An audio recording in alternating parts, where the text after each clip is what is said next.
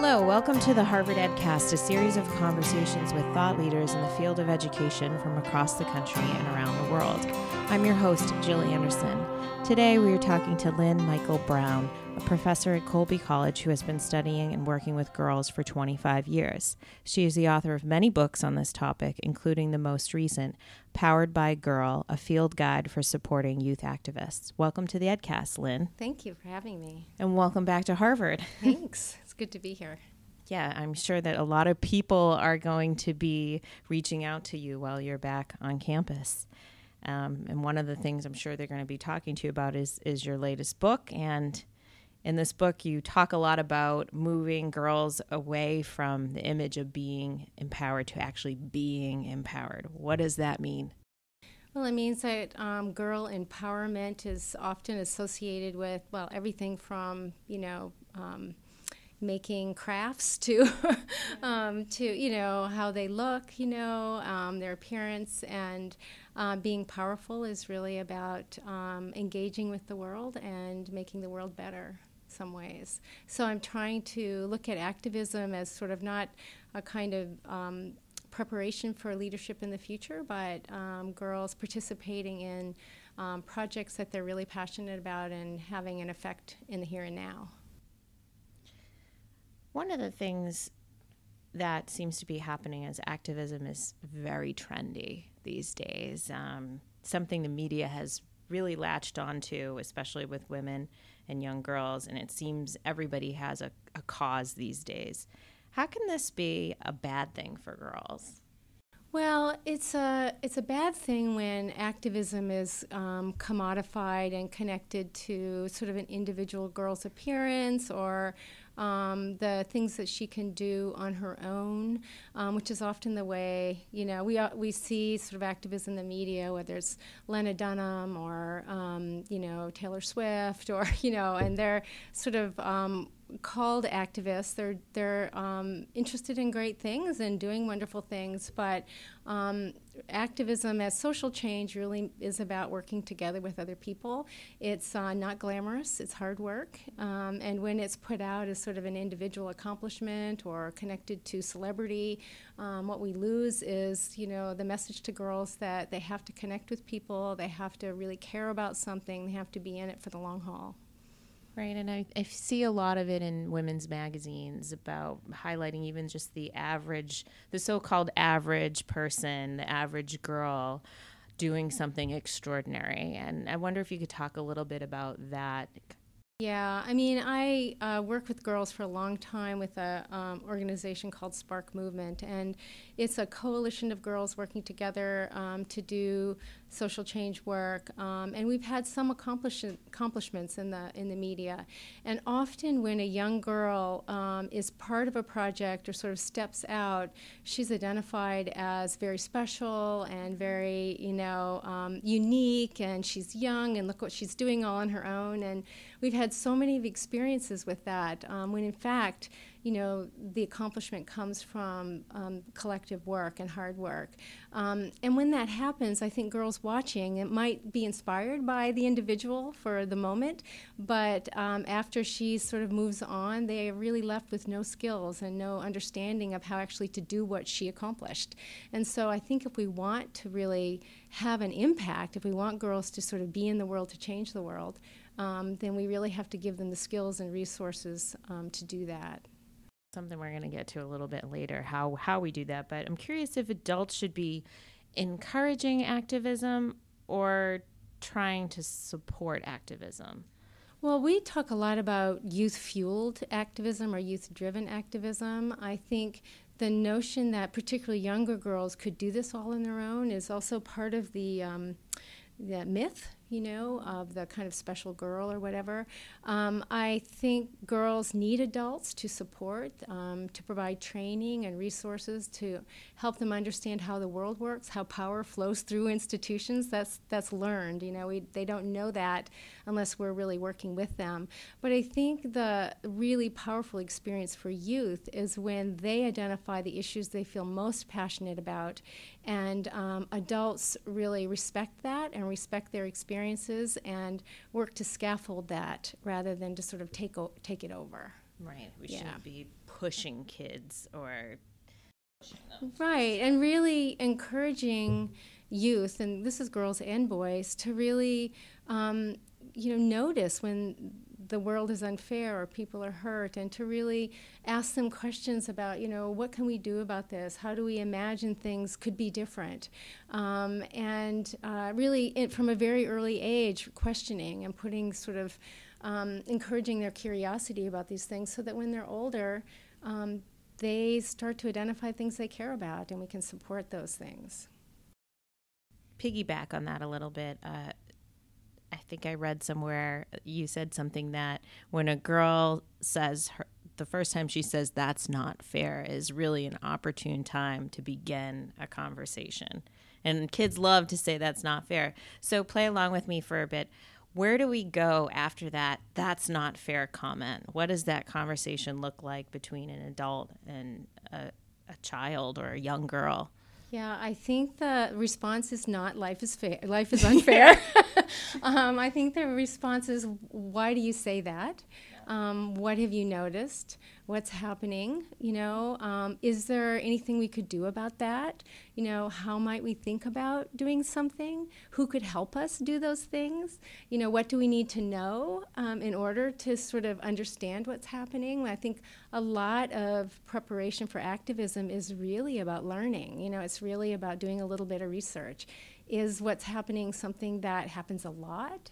Is it common? Why is it common? Who does it happen to? You know, you can see where I'm going. It's about asking questions and developing those um, critical thinking skills, I think, very early on. I think if we can cultivate that with youth, I mean, they begin to do that for themselves if we sort of first kind of model that behavior.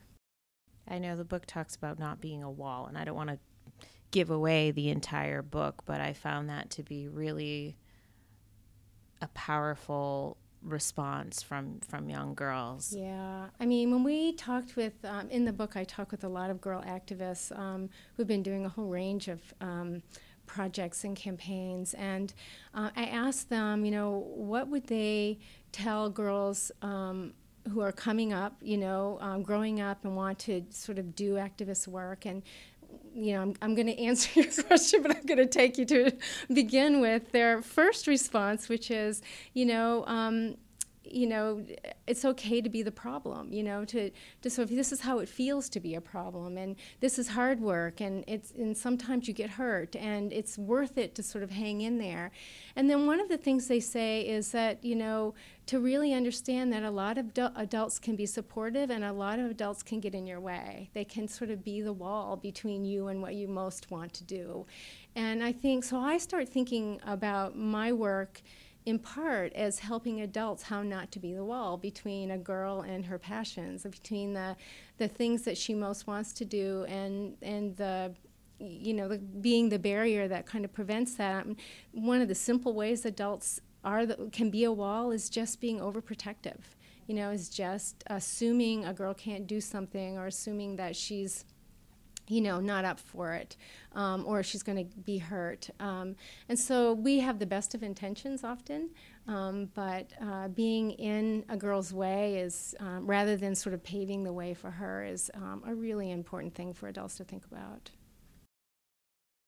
Just to shift gears a little bit to some research that came out fairly recently, just a few months ago, there's a lot of talk about women in STEM and, and how women are not, there was not a lot of women in STEM fields. And so this research that came out of NYU showed that young girls as early as five had started to no longer or didn't associate brilliance or being smart with their own gender. What goes through your mind when you see this type of research? When I saw that um, study, I felt like this you know, it fit into this accumulation of other studies that right. I've heard over the years, right? Where girls who are as young as three or four um, begin to associate thinness with being good or being beautiful. You know, with girls, um, when they're asked to draw scientists, you know, draw someone who lo- is male and white with kind of crazy white hair, like an Einstein. Um, when you know girls are uh, asked to choose between dolls, you know girls of color choose white dolls as the more beautiful. I mean, these are this is learned. This is about the sexism and racism that girls engage uh, with and in the world from the very beginning. I think, and um, so in, many ways, it's it's not surprising. It's it's disturbing that this trend continues, but um, it really seems to to be a persistent problem. One of the things I think that's interesting about that is we also know that there are a lot of young women, more young women than men, uh, pursuing higher levels of education, and they're doing well in school usually. And I'm wondering, there's a there's obviously some disconnect somewhere, and I'm curious if you think that there's a way educators, parents, anyone working with um, young girls can can help empower them to see themselves as smart and brilliant. Yeah, I mean, I think one of the things that we have to do really early on when we're um, talking with girls and boys is to um, very, you know, clearly name the the biases that they experience, you know, and and have conversations with them about that um, to talk about patterns and you know whether it's the pink aisle and the blue aisle in toy stores or um, other kinds of you know racist or sexist kind of assumptions to actually not be afraid to have those conversations early on. Because if we can that's a kind of inoculation you know? That's a way of giving them a language to understand that these patterns in the world are coming from a place that they're not the problem right? That it's not about their lack of brilliance. It's about a perception people have or stereotype people have. And you can have conversations about stereotypes with four year olds you know? I mean a very simple simple way, right? But I think we have to begin that conversation early, and I think that can really um, be helpful, you know, as a way to sort of. Um, uh, help girls understand that the the way that they're perceived as you know just hard workers and that they can't be sort of brilliant um, is a is sort of a cultural problem or a stereotypical problem. Um, the other thing that I think is operating here, obviously, is a kind of um, male privilege. This idea that um, boys just innately, because they're boys, have the capacity to be brilliant, um, and that's something again that is worth really talking about, not only with boys but with girls and boys together, and um, you know, as we're parenting. Is it tough though with young kids like five and six and seven to to grasp these concepts of you know I, i'm just curious from from that age level. Yeah. it's so complex and a lot of adults don't even buy into some of this stuff.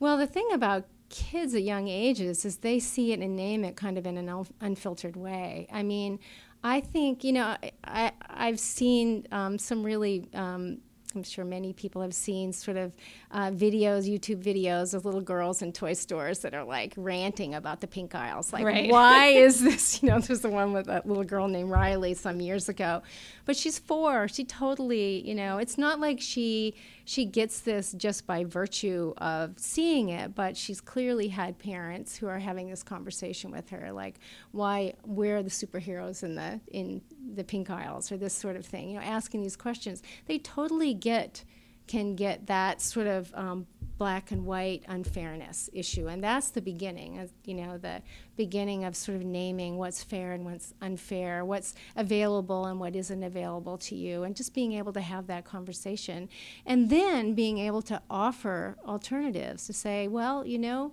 this is the case here let's go over here and let's you know you don't you're not confined to this space let's cross boundaries, let's do these kinds of things. That's the kind of opening, the providing possibilities and options that are not readily available to our, our children. Do you consider that in some ways activism? Do you look at that as kind of an activism for, you know, young girls?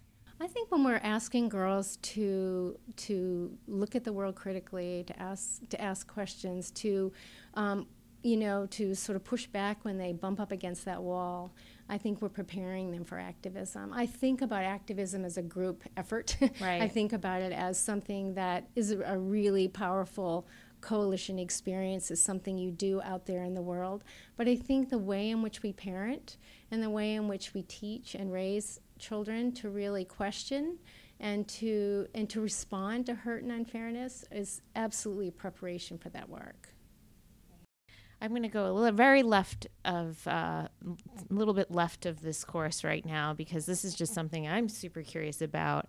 Uh, is about I've seen a lot in the world lately about feminism and people being asked if they're feminist and and a lot of women, young women, maybe celebrity women disassociating with that word or men and, and the word has become such a divisive word almost feminism. So i'm, I'm curious your thoughts on that. Well i think it's um, it's a word that's uh, refreshingly uh, visible at the moment. Um, i think for um, some time it was uh, you know we would laugh not laugh about it but comment um, often at you know um, you know, in, in my college, that are the young women we teach would be, I'm not feminist, but, you know, but these days, feminism is a much more alive, much more active. It has to do with, in part, you know, Beyonce and Taylor Swift and Lena Dunham and people, you know, out there sort of claiming that identity. But I think um, it still can be divisive. Um, I think. Uh, we've seen the kind of um, pushback in this last election, you know, against uh, women who um, express their feminism. But we also saw a women's march with, you know, seven million women worldwide. So I think we're in this kind of lively conversation. Um, and I think feminism is doing the work that, you know, it should do, which is to call into question sort of um, you know, um, inequities and uh, oppressions. You know, I, I think um, the move to really appreciate the intersectional nature of feminism, that that power works in different ways for different groups of people, and unfairness lands on some groups in, in much more, um, you know, uh, you know, oppressive and uh, damaging ways than others is, is an incredibly important conversation right now. Following this election and the Women's March, I'm curious whether you're seeing a lot more activism popping up amongst young girls. Yeah, absolutely. I think we see feminist clubs popping up in schools. Um, we're seeing uh, gay, straight, trans alliances that are um, really taking on feminist causes. I mean, that intersection there is really powerful. Uh, I think that, um, yeah, I, I I'm excited about this moment. I mean, I I have um, a couple of you know projects that I do with girls, and girls are finding us all the time, you know, and asking if they can join, asking if they can be part of it. I think they're really hungry for this conversation. Well, that's all good news then, because yeah. then that means a lot more research to be done, right? Absolutely. So, thank you so much for taking the time to talk to me today about girls and what's happening with young activism. Uh, for those people interested, they can pick up your latest book, Powered by Girls. And is there a way people can follow you or keep tabs on what you're doing? Yeah, and they can go to um, sparkmovement.org or poweredbygirl.org, which is an online blog. Um, both of those are, are girl driven activist projects, and that's kind of where I live these days when I'm not teaching. Okay. Okay, everyone, check that out. This has been the Harvard EdCast, a production of the Harvard Graduate School of Education. I'm your host, Jill Anderson. Thanks for listening.